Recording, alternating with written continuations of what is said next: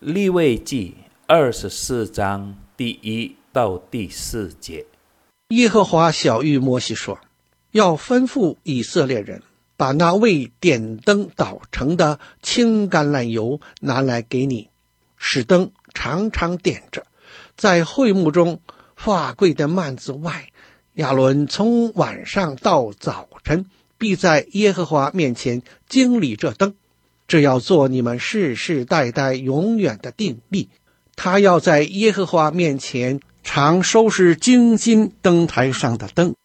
朋友，神一再而再告诉摩西，摩西也一再而再告诉以色列人。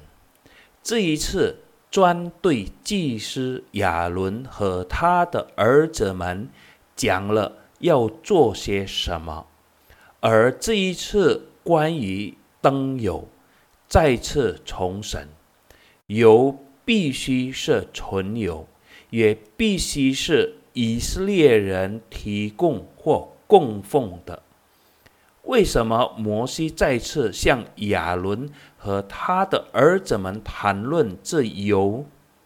目的是摩西想让亚伦和他的儿子们。注意人们是如何为这灯盏制作油的。